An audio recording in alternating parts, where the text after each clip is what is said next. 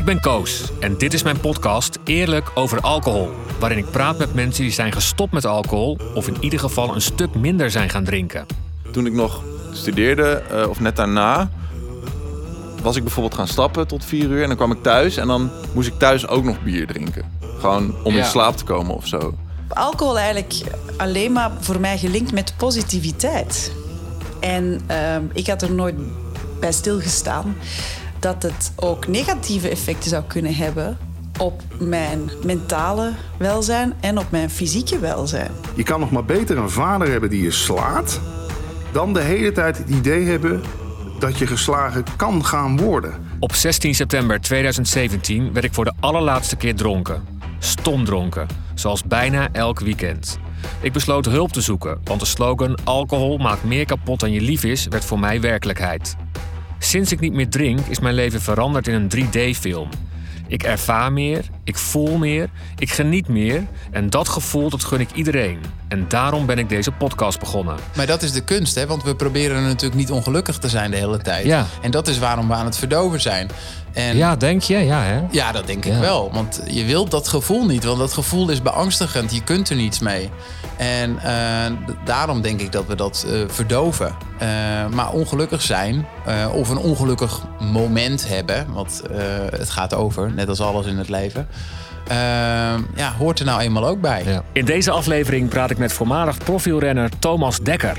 Een paar jaar geleden stopt hij met drinken en dat verandert zijn leven voorgoed.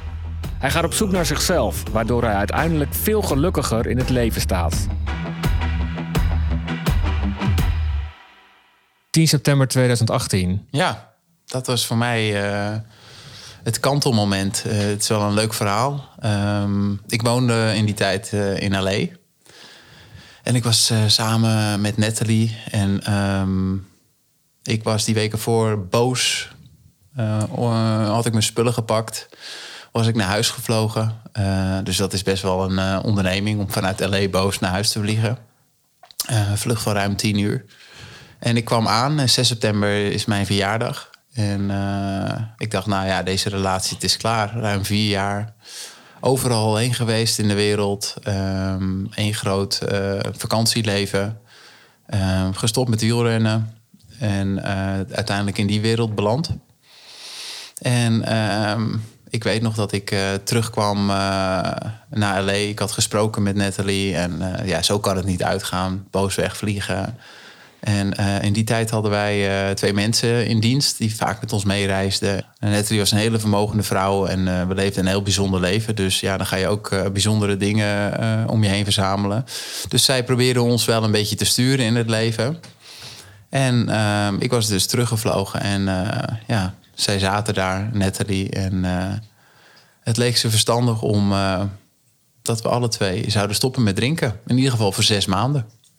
En wat dacht je toen? Ik dacht, uh, niemand gaat voor mij bepalen wanneer ik stop met drinken of wat ik moet doen. Ik was heel opstandig. Maar ik was natuurlijk die weken voor teruggevlogen. En ik was weer naar L.A. gevlogen. En ik wist dat ik twee weken later naar het WK wielrennen moest gaan voor het Algemeen Dagblad. Uh, dus ik wist dat ik dan maar twee weken zou zijn. Dus toen dacht ik van ja, als ik me nu boos weer opsta en weer, uh, weet je wel, wat, wat ben ik aan het doen? Dat is echt heel veel heel veel uh, verloren tijd en moeite. Uh, dus ik dacht, ja, ik ga sowieso twee weken niets drinken. En dan zien we daarna wel weer, als ik naar Oostenrijk ben geweest, uh, hoe dit allemaal gaat. En ehm, ja, zo gezegd, toen ik in Oostenrijk aankwam, natuurlijk het land van de, de pullen bier. Ja. we waren met een ehm, halve televisiecrew, halve podcastcrew. Uh, een leuke groep mensen. Nou ja, je kent dat op televisie. Je bent de hele dag bezig. Je bent dingen, mensen aan het interviewen, analyses aan het geven. Dan is er s'avonds altijd een moment van uh, reflectie. En helemaal in het buitenland. Ja. Dan ga je toch eventjes afblussen met een drankje. Precies. En daar besloot ik eigenlijk nee. Ik, uh, ik heb dit voor, mij, voor mijzelf nu doorgezet. En ik ga dat sowieso een half jaar doen. En uh, zo gezegd, uh, dat waren allemaal wel mensen die uh, mijn verleden kenden. Ik was daar met Thijs Zonneveld, die mijn boek had geschreven. dus in die omgeving kon iedereen ook wel respect voor hebben om, om dat niet te doen. om geen drankje aan te bieden. En natuurlijk hebben we er wel om gelachen. En zo is het eigenlijk doorgegaan. Maar wat was het dan dat je dacht, ik ga het nu wel doen? Want in eerste instantie dacht je van, eh, waarom ga jij mij, mij vertellen dat ik zo lang niet mag drinken? Ja, de pijn zat hem vooral dat iemand mij ging vertellen wat ik moest doen. Daar, daar kon ik in die tijd helemaal niet tegen. Maar je deed het dus wel.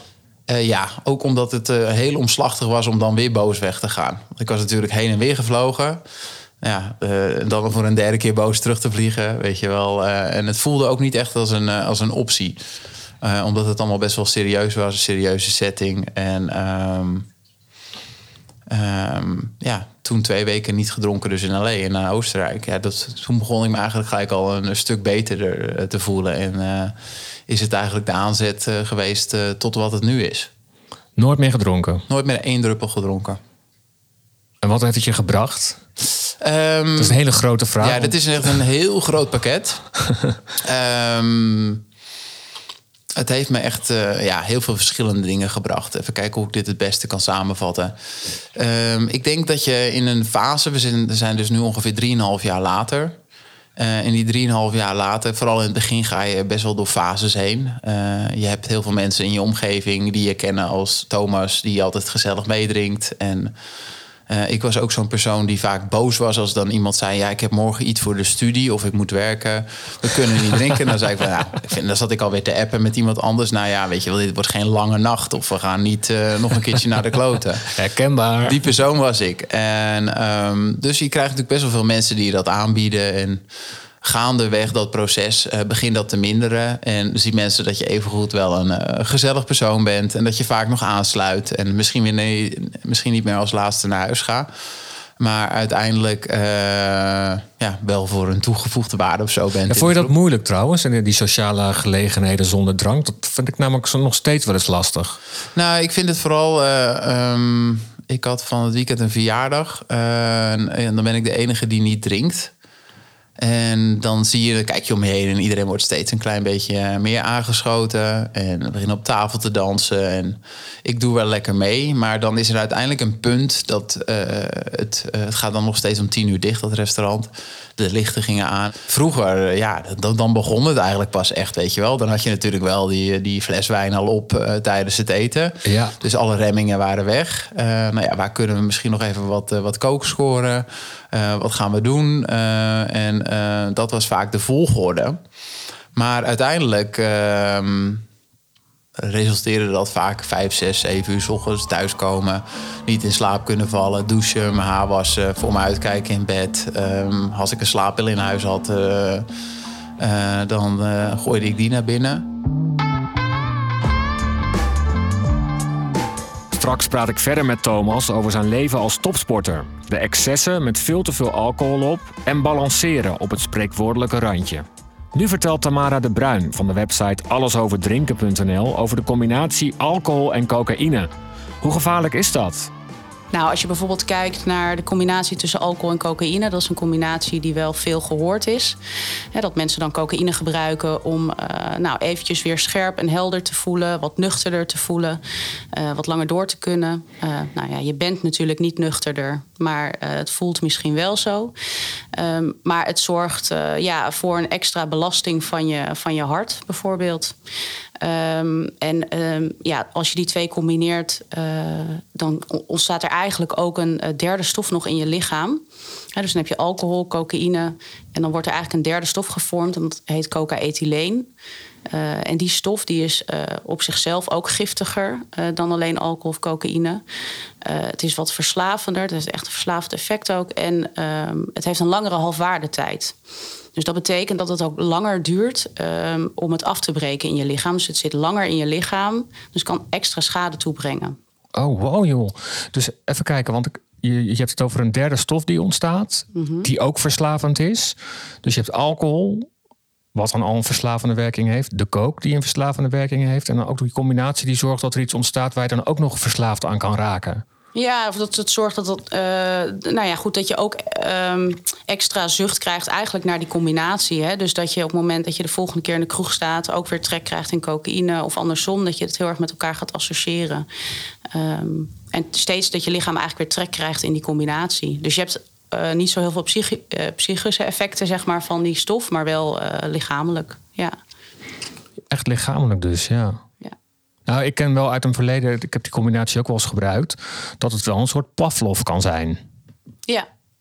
Is het levensgevaarlijk, koken in combinatie met alcohol? Nou, ehm, niet niet per se, niet in elk geval, maar het zorgt wel voor een extra belasting van je, van je hart, bijvoorbeeld. Hè, omdat uh, door die combinatie gaat je hart uh, sneller uh, pompen, heeft extra zuurstof nodig, maar het werkt ook vaatvernauwend, co cocaïne en cocaethyleen. Dus er kan eigenlijk minder zuurstof doorheen, waardoor je hart extra hard moet werken.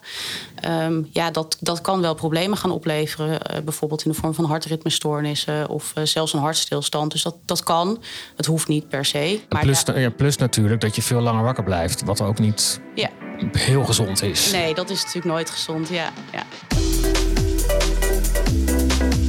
Met Thomas praat ik verder over zijn leven zonder verdoving van alcohol of drugs. Ja, nu is het heel makkelijk. Ik, heb op, ik had op zondagochtend een fietsafspraak staan. Ik ging mountainbiken in de bossen van Schorrel en Bergen. Ehm, zeven uur de wekker. Nou, uh, keurig kwart voor zeven voor de wekker wakker. Omdat ik uh, gewoon om half elf, kwart voor elf in bed lag. Dus, en uh, ja, geen centje pijn. Dus dat, dat zijn natuurlijk wel de voordelen. Maar om in dat proces te komen...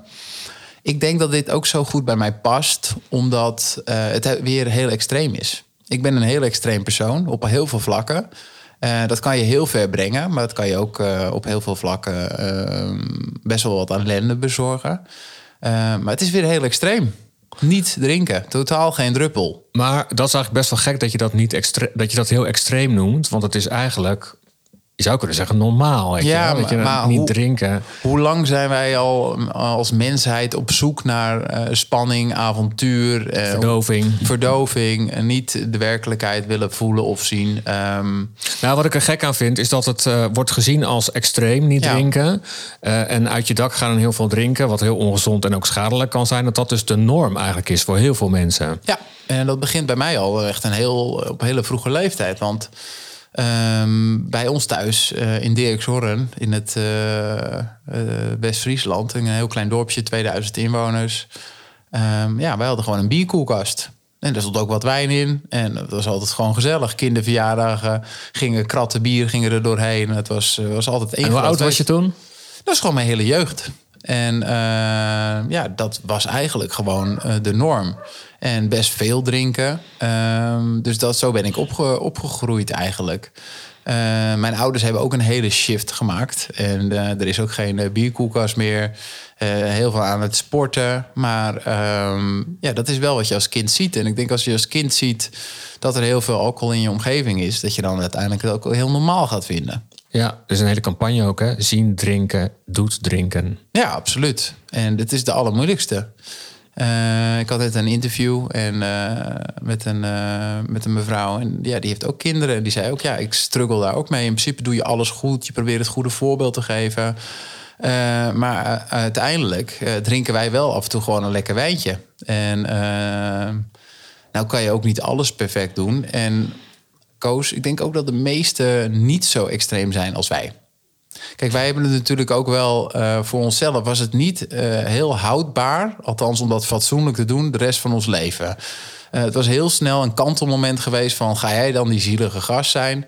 nou, ik ken jou niet heel goed... maar volgens mij heb je best wel een stabiele partner. Ja. En die zal... drinkt hij nog? Nee, ook niet meer. Ook niet meer. Nee, ja, dat, dat scheelt natuurlijk ook al veel. Maar in de waarschijnlijk de tijd dat hij wel dronk, uh, was hij een stuk minder extreem als dat jij was. Klopt. Ik heb ook altijd partners gehad uh, die uh, best wel veilig waren voor mij. Dus we hebben nooit dat we met z'n tweeën omvallend thuis kwamen. Ik heb natuurlijk wel met heel veel meiden dat ik omvallend thuis ben gekomen. Maar de partners waar ik een lange tijd mee mee geweest, hadden dat niet. Dus dat was wel een soort van security. En dat was het bij jou ook. Ja. Je kon dat niet zeven dagen per week gaan doen. Maar die dagen of die nachten dat je dat kon doen, gebeurde dat wel. En dat gebeurde te vaak. En dat gebeurde bij mij ook te vaak. Uh, dus dat, dat voordeel had ik wel.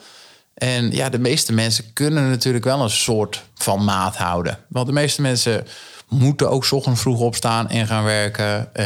Um, alleen ja, ik, uh, ik ben niet die persoon. Jij schoot uit de bocht. Ja. Om maar eventjes uh, redelijk vaak een term te blijven ja. die bij jou past. En een hele, ja, als fietser schoot ik heel vaak uit de bocht, maar dan voornamelijk s'nachts. Ja. Um, Want wat bracht uh, de drank jou?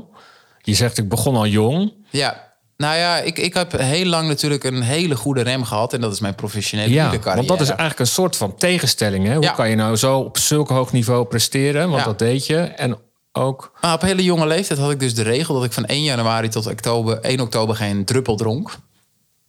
Dus dat is natuurlijk een hele periode. Eh, maar dat is de aanzet geweest van 1 oktober tot 1 januari om heel veel te drinken. Want dan mag het. Ja. En dan hebben we het er wel over veel drinken. Misschien een keer een donderdagavond, eh, vrijdag, zaterdag soms. eh, eh, nog best wel bescheiden. Maar uiteindelijk ga je de regels zo buigen voor jezelf. Eh, toen kwam het bij mij zo dat ik eh, dan een heel voorjaar heel veel had gefietst. Belangrijke wedstrijden. En dan had ik altijd eind april, dan mag ik een weekje drinken. En zo is dat eigenlijk steeds meer geworden. En eh, nou kan je tijdens de wedstrijden niet veel drinken, want je kan het gewoon niet bijhouden die Nee. dag. Die sport is daar te zwaar. Maar als het dan afgelopen was, was het altijd wel heel extreem. En ehm, ja, zo ga je je grenzen verleggen. En uiteindelijk ben je gewoon als topsporter dan te veel aan het drinken. En is het heel schadelijk voor je carrière. Maar wat was het waarom dat je dat nodig had, die, die excessen? Ehm, omdat het nooit genoeg was. Dus eh, er zijn heel veel mensen die waarschijnlijk aan zo'n eh, droom en dan uiteindelijk die mogen leven. Ehm, de sport waar je als jonge jongen heel goed in bent, dan prof worden. Dus daar je geld mee verdienen. Eh, die dan jong eh, kinderen krijgen, in een dorpje gaan wonen, een, een stabiele vrouw aan de, aan, de zij, aan de zijde. En dat had ik allemaal niet. Ik ben op mijn negentiende naar het buitenland verhuisd. Ik ben 15 jaar in het buitenland gebleven. En overal waar ik kwam, eh, omdat ik best wel sociaal ben, gingen alle deuren open. En eh, dus ook de deuren van de gezelligheid. Ja. En ehm, ehm, ja, ik heb dat dus niet gehad dat ik op mijn 22e, 23e me ging settelen. De kindjes uiteindelijk die dan naar de basisschool moeten.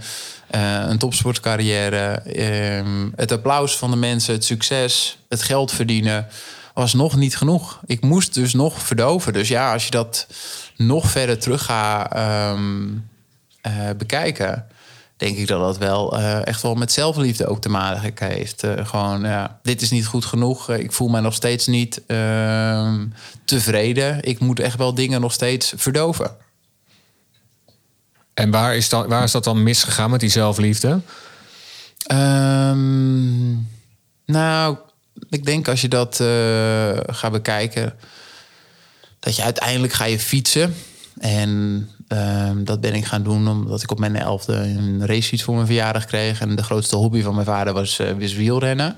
Dus in eerste instantie eh, doe je dat natuurlijk omdat gemotiveerd wordt vanuit thuis en ondersteund. Ehm, maar als je denk ik dieper gaat bekijken, is het wel een, eh, een, een hang naar aandacht, erkenning en liefde. Ja. Ergens heel goed in zijn, applaus krijgen. Ehm, en dat is uiteindelijk eh, niet sustainable, want dat houdt een keer op, dat gevoel. Ehm, je wordt ouder, een topsportcarrière stopt. Eh, dus toen ik ben gestopt, ben ik daar wel echt heel diep ingedoken. En eh, heb ik wel voor mezelf ehm, uitgevonden. Althans, er zit niet officieel een briefje bij van dit is het, Thomas. Maar ehm, ben ik altijd wel op zoek geweest van ben ik wel genoeg? Ja. En dat is natuurlijk best wel raar voor de buitenwereld. Want de buitenwereld doe je heel veel leuke dingen. Eh, je hebt een soort van aanzien op jouw vakgebied. Ehm, Nou, je was de beste. maar ja, waarom zou het niet goed genoeg zijn? Ja. Maar dat was het niet. Er was een strijd gaande. Ja, een interne strijd die ik toen helemaal niet zag natuurlijk. En die ben ik pas gaan zien toen ik ben uiteindelijk ben gestopt met drinken. Wat zag je dan? Ehm, ja, dat, het, dat, ik, dat ik heel, eh, ja, heel emotioneel werd als ik over die zaken sprak met therapeuten of in eh, eh, reguliere zorg, maar ook in de spirituele zin. Ik heb ik ongeveer alles wel geprobeerd. Ehm, ayahuasca over de hele wereld, truffels. Maar ik heb ook gewoon serieus EMDR-therapie gedaan. want ik ben op zich best wel een high achiever qua op, op de materie induiken. Dus mezelf eh binnenste buiten keren. En eh, ja, dan werd ik toch altijd wel heel emotioneel als ik dan diep van binnen toch wel zag van ja, ik vind mezelf dus eigenlijk niet goed genoeg. En ehm, daar is dan niet gelijk een oplossing voor. En dat zit er. Dus dat zit zo diep en dat zit er al zo lang. Dat dat eh, nog steeds een aandachtspunt is eh, waaraan gewerkt wordt. En Ehm, ik vond het ook altijd heel moeilijk dat je dingen moest. Eh, weet je wel, wie ben jij? Nou ja, je bent die gast die heeft gefietst. Eh, we kennen hem een klein beetje van tv, heeft een boek geschreven. Maar ja, dat zegt eigenlijk helemaal niet van wie je eigenlijk echt bent. En ehm, dus ik heb ook echt wel een paar jaar gezegd, eh, als mensen dan vroegen, maar wat doe je dan? Wat ben je? Of wat, wat heb je gedaan? Dit en dat. Ik zeg, ik doe helemaal niets. En dan keken mensen maar niet. Nee, nee, ik doe echt elke dag niets. Want ik was er zo klaar mee dat dat stempel er altijd werd opgedrukt van jij bent die persoon. Maar ja, wat zegt dat nou als ik vroeger heb gefietst? Uh, ik ben veel meer dan dat, weet je wel. Uh, ik weet zelf, begin ik op een beetje uit te vinden wat ik misschien eigenlijk wel ben. En uh, dat is voornamelijk iemand die rust wil, die niet per se altijd uh, moet verdoven. Die niet altijd aan alle regels moet voldoen van deze maatschappij. Um, ja, en, en leer, leer mij kennen op de manier zoals dat je me nu ziet, weet je wel. En uh, natuurlijk uh, hebben wij nu ook bijvoorbeeld een podcast, omdat ik die persoon ben geweest. Dus ik omarm alles wel wat ik ben en ik heb overal genoten. En ik denk dat ik nu ook daarvan gebruik kan maken en, en ook een podium heb om een verhaal te vertellen, om een nieuw boek te schrijven wat binnenkort uitkomt. Um, mijn reis. En die reis is veel meer dan iemand die is begonnen met uh, topsport en dat zijn hele leven heeft gedaan. Dat is gewoon een ontdekkingsreis uh, geworden. Uh, ja. Je bent geworden zoals je bent. Ja. En waarom je hebt gedaan wat je ja. hebt gedaan. En dat is eigenlijk echt dat laatste boek ehm, wat er aankomt. Een soort van verklaring waarom alles eigenlijk is oh. gebeurd. En um, het gaat koersen naar geluk heten. En het dekt wel de, de titel. En dat is eigenlijk wel weer een verlangen. Hè? Dus je verlangt eigenlijk om gelukkig te zijn. Dus dat werkt niet altijd. Uh, ik zoek eigenlijk meer rust. En ik denk als ik die rust heb, dat ik dan best wel uh, relaxed ben en de beste versie van mezelf. Uh, maar ik wilde echt, omdat het vorige boek zo extreem is. Dus dan heb je eigenlijk alle dingen die er gebeurd zijn. En uh, dat schuurt. En dan denk je Jouw biografie. Van, ja, ja, ja. die in 2016 uitkwam. Het jaar dat wij elkaar hebben leren kennen. En bij Expeditie Robinson, ja. ja. Um, dus eigenlijk dit is een soort van verklaring. Dus ik ga ja. met mensen het gesprek aan, waaronder mijn vader. Uh, mensen die een, een, een, een uh, waar ik een overeenkomst zie of wat ik interessant vind om op in te duiken. Um, dus dat is eigenlijk, ja, je zal het zelf denk ik ook ondervinden. Je bent nu uh, gestopt met drinken al een behoorlijke tijd. Je, je maakt er jouw eigen verhaal van. We hebben er nu een podcast over ja, dan heb je heel veel mensen die je dan toch aanspreken of die met dezelfde dilemma's zitten. En uh, ja, al is het maar een klein groepje, um, de, het grote gedeelte van de wereld zal blijven drinken en blijven verdoven.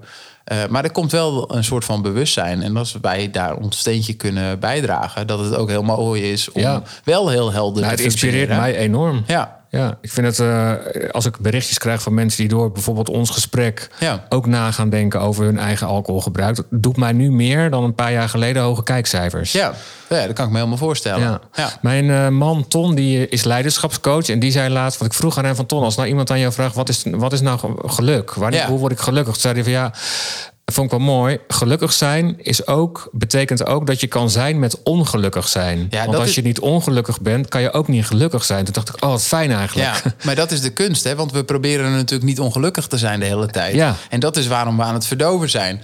En ja, denk je? Ja, hè? Ja, dat denk ik wel. Want je wilt dat gevoel niet, want dat gevoel is beangstigend. Je kunt er niets mee. En uh, daarom denk ik dat we dat uh, verdoven. Uh, maar ongelukkig zijn uh, of een ongelukkig moment hebben, want uh, het gaat over, net als alles in het leven, ja, hoort er nou eenmaal ook bij. Ja, maar dat is met geluk ook. Hè? Je bent ja. nooit.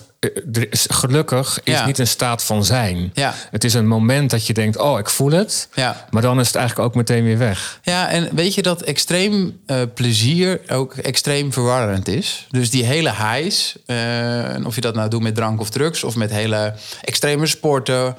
Uh, die zijn niet realistisch. Want die momenten zijn zo kort, die vallen daarna altijd weer in. Dus de dopamines, de serotonines, die kukelen omlaag. En dan heb je dat lege gevoel ja. weer. Dus eigenlijk ben je dan constant op zoek naar die highs. Ja. En die lows worden steeds lager. En ik denk dat dat een hele grote reden is waarom wij uh, beginnen uh, met drinken en, um, en drugs en allerlei, allerlei dingen. Uh, maar alles hoort bij het leven. En ook alles moet je kunnen omarmen. Alleen het is best moeilijk voor mensen om, om eventjes in die pijn te gaan zitten. Ja. We hadden het al over gehad, hè, maar wat, wat bracht die alcohol jou dan op die momenten? Want je, je zei al, je- in je eerste boek beschrijf je ook dat het ja, best wel heftige dingen gebeurt. Ja. Ongeluk, wat was het nou? Ja, auto-ongelukken. Ja. Met drank op. Ja. Ja, gewoon eh, altijd, eh, weet je wel, ja, nu kan je heel dankbaar zijn dat je nooit iemand iets hebt aangedaan.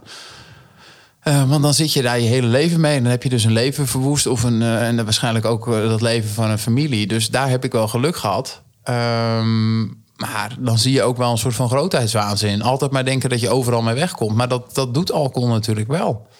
De remmingen gaan weg. En ehm, dus ik denk op een, op een avond dat je begint met een, een glas wijn bij het eten. Eh, dan zakt die rust er even in. Eh, dan maakt het eigenlijk niet zo heel veel uit wat er die dag is gebeurd. En dan begon ik, dan ging ik altijd wel vaak doordrinken. En dan kwamen vaak wel de uitspattingen. Dus het, heeft, het is tweeledig, denk ik. Ehm, eerst zorgt het voor eh, dat relax momentje. En dan zijn er heel veel mensen die daarna gewoon lekker naar bed gaan en achter hun geliefde kruipen. Maar ik had vaak die rust niet. Eh, dus ik ging dan vaak nog door. En nou ja, wie weet, dat is geen ander. In Amsterdam kan je. Er is overal ze- wel een barretje open. Er is altijd wel iets open. Er is altijd wel iemand thuis. Je kan altijd nog ergens naartoe fietsen. En je fietst ook heel lekker als je zes, zeven wijntjes op hebt. Je bent er eigenlijk zo. Je hoeft je jas niet aan. Eh, maar jij bent een topwielrenner, dus jij bent overal zo op een fiets nee, zeker. natuurlijk. Maar nee, maar dat is toch bij iedereen, weet je. Je Ja. ziet mensen met een t-shirt in de kou fietsen. Ja, dat doe je niet als je niet gedronken hebt. Waar heb je het meest spijt van? Of ken jij geen spijt? Ik heb absoluut geen spijt, want eh, ik ben dankbaar dat ik eh, ehm, niet dingen heb, eh, dat ik niet iets heb veroorzaakt wat ik niet meer zou kunnen rechtzetten. Ik vind het verdrietig soms voor mijn ouders. Die hebben daar wel echt mee gezeten. Het zijn compleet andere mensen. Ehm, niet zo extreem als hun zoon. Ehm, maar ik denk wel dat ik dat allemaal heb moeten meemaken om dit gesprek met jou nu te kunnen voeren. Ja. Mooi dat je dat zo kan zien. Ja, dat heeft ook even geduurd. En om dat altijd 100% zo te voelen, dat is een kunst. En eh, die heb ik ook nog steeds niet eh, volledig onder controle. Maar het grotere plaatje kan ik dat toch wel redelijk goed inschatten. Dat ik het allemaal nodig heb gehad. En dat ik ook die karaktereigenschappen echt eh, met me meedraag. die extremiteiten. Dat het niet zo heel veel anders had kunnen lopen. Maar leg dan eens uit, hè? want ik, ik ben heel, help ons. Je bent van heel extreem, hè? Ja. Ups en downs en ups en downs. Ben je eigenlijk gestopt met het drinken? En je zei ook, eigenlijk gaat het me makkelijk af. Ik heb echt niet de behoefte. Ja. Hoe doe je dat? Want waar, waar, is, waar zijn nou die highs gebleven die je nodig had? Eh, Nou ja, bij mij is dat, heel, eh, bij mij is dat best wel eenvoudig te duiden. Ehm, ik ben eh, best wel. toen de, de corona begon in maart eh, 2020.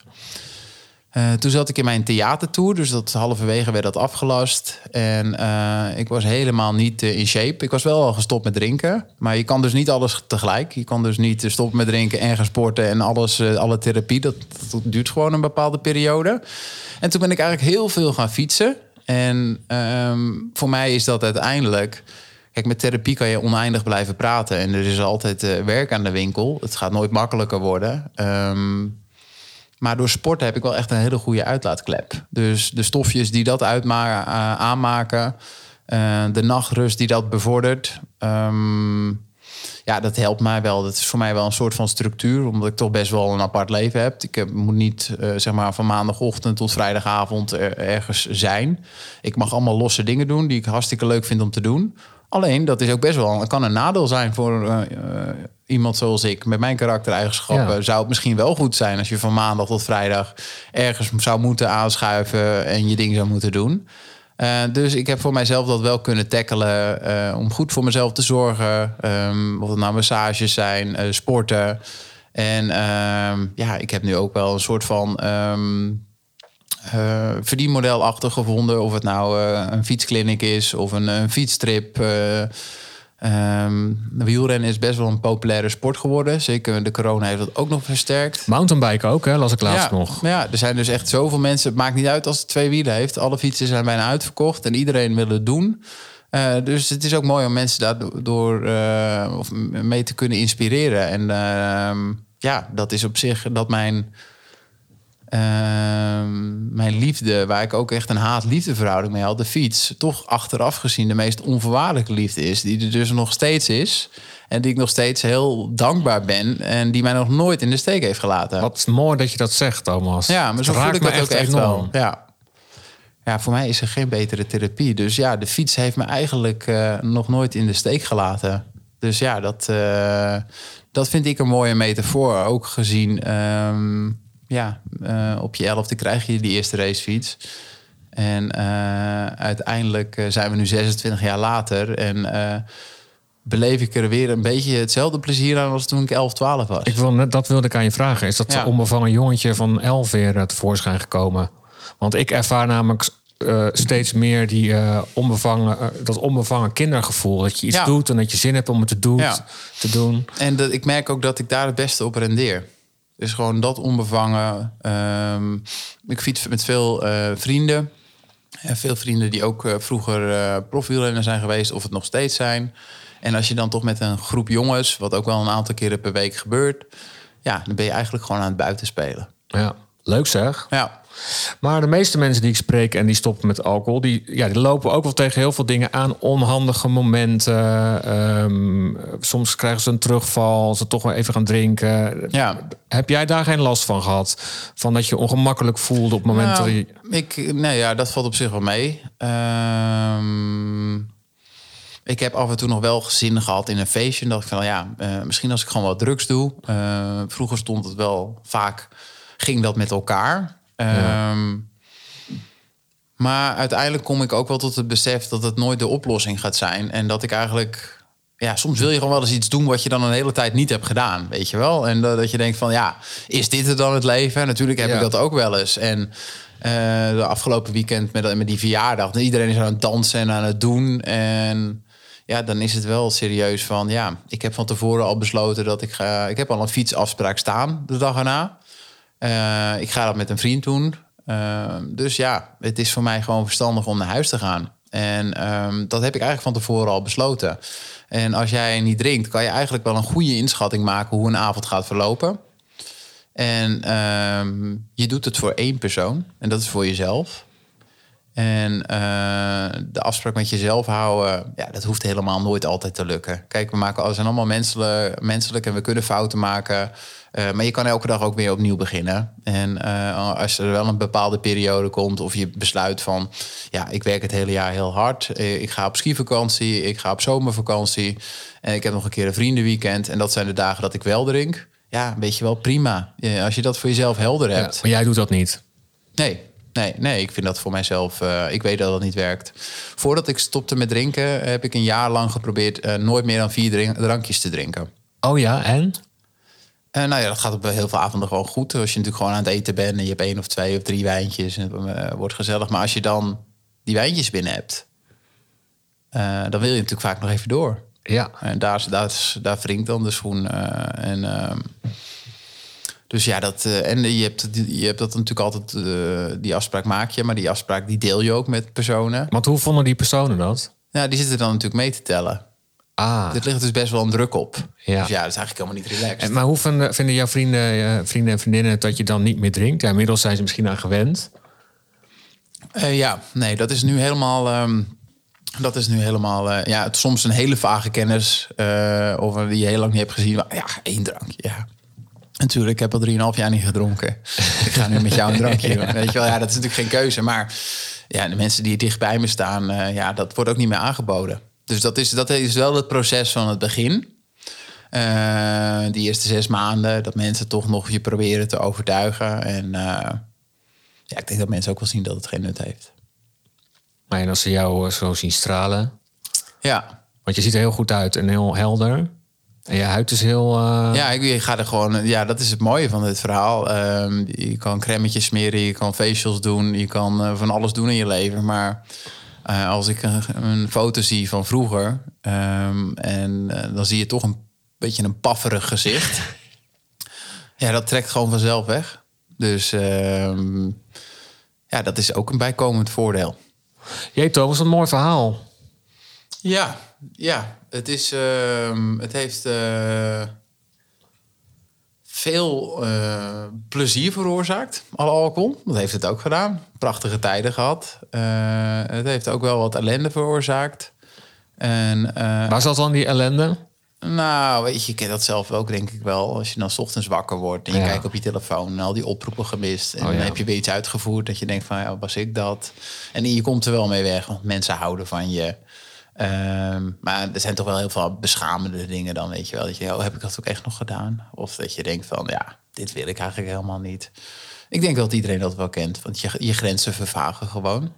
Maar ik koester het wel, want ik heb het wel allemaal gedaan... en ik heb het ook moeten doen om te zijn waar ik nu ben. Ja. Hoe zou je dat omschrijven waar je dan nu bent?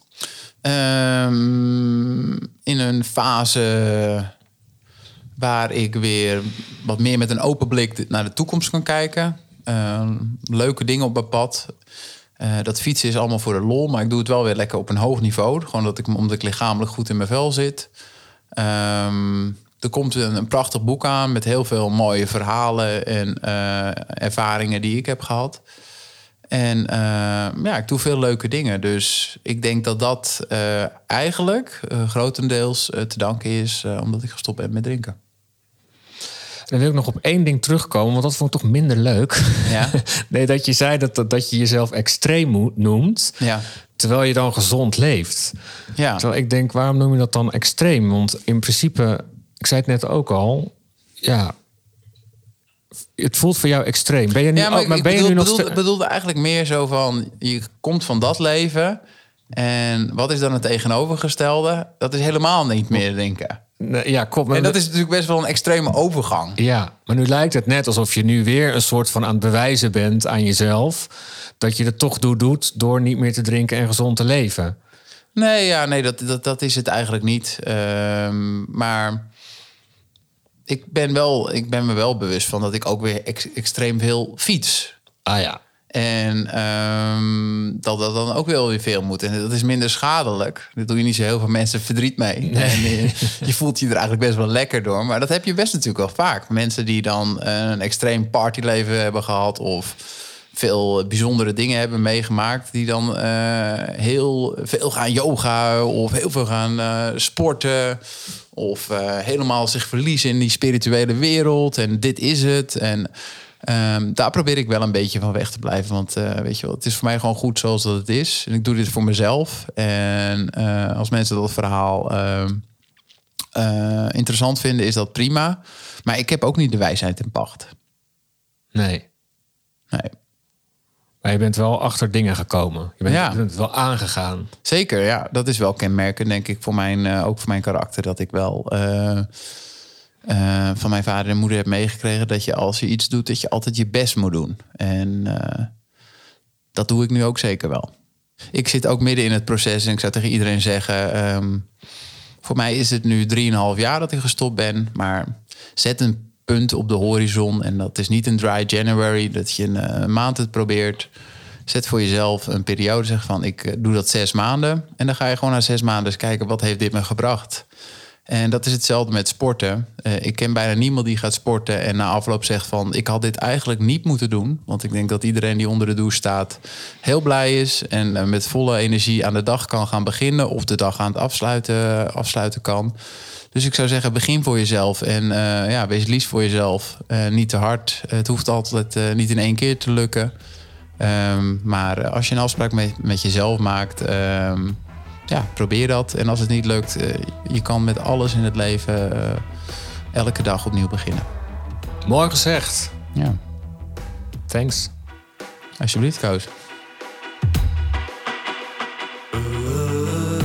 Luister ook de andere afleveringen van Eerlijk over alcohol. Ik schrok eigenlijk van mijn eigen gedrag. Daar schrok ik gewoon het meeste van. Dat ik zo die behoefte aan die drank heb. Die verdomde alcohol, weet je wel. Dat is gewoon je reinste vergif. Waardoor ik nu, hetgene wat ik eigenlijk het leukst vind om te doen, hardlopen, lever ik daarop in. Wat, wat brengt het me dan nog of zo? Bij elke gelegenheid werd er gedronken. En dan doe je toch altijd mee. Deze podcast is mede mogelijk gemaakt door het ministerie van VWS. Voor meer informatie over minderen of stoppen met alcohol, check de website alcoholinfo.nl.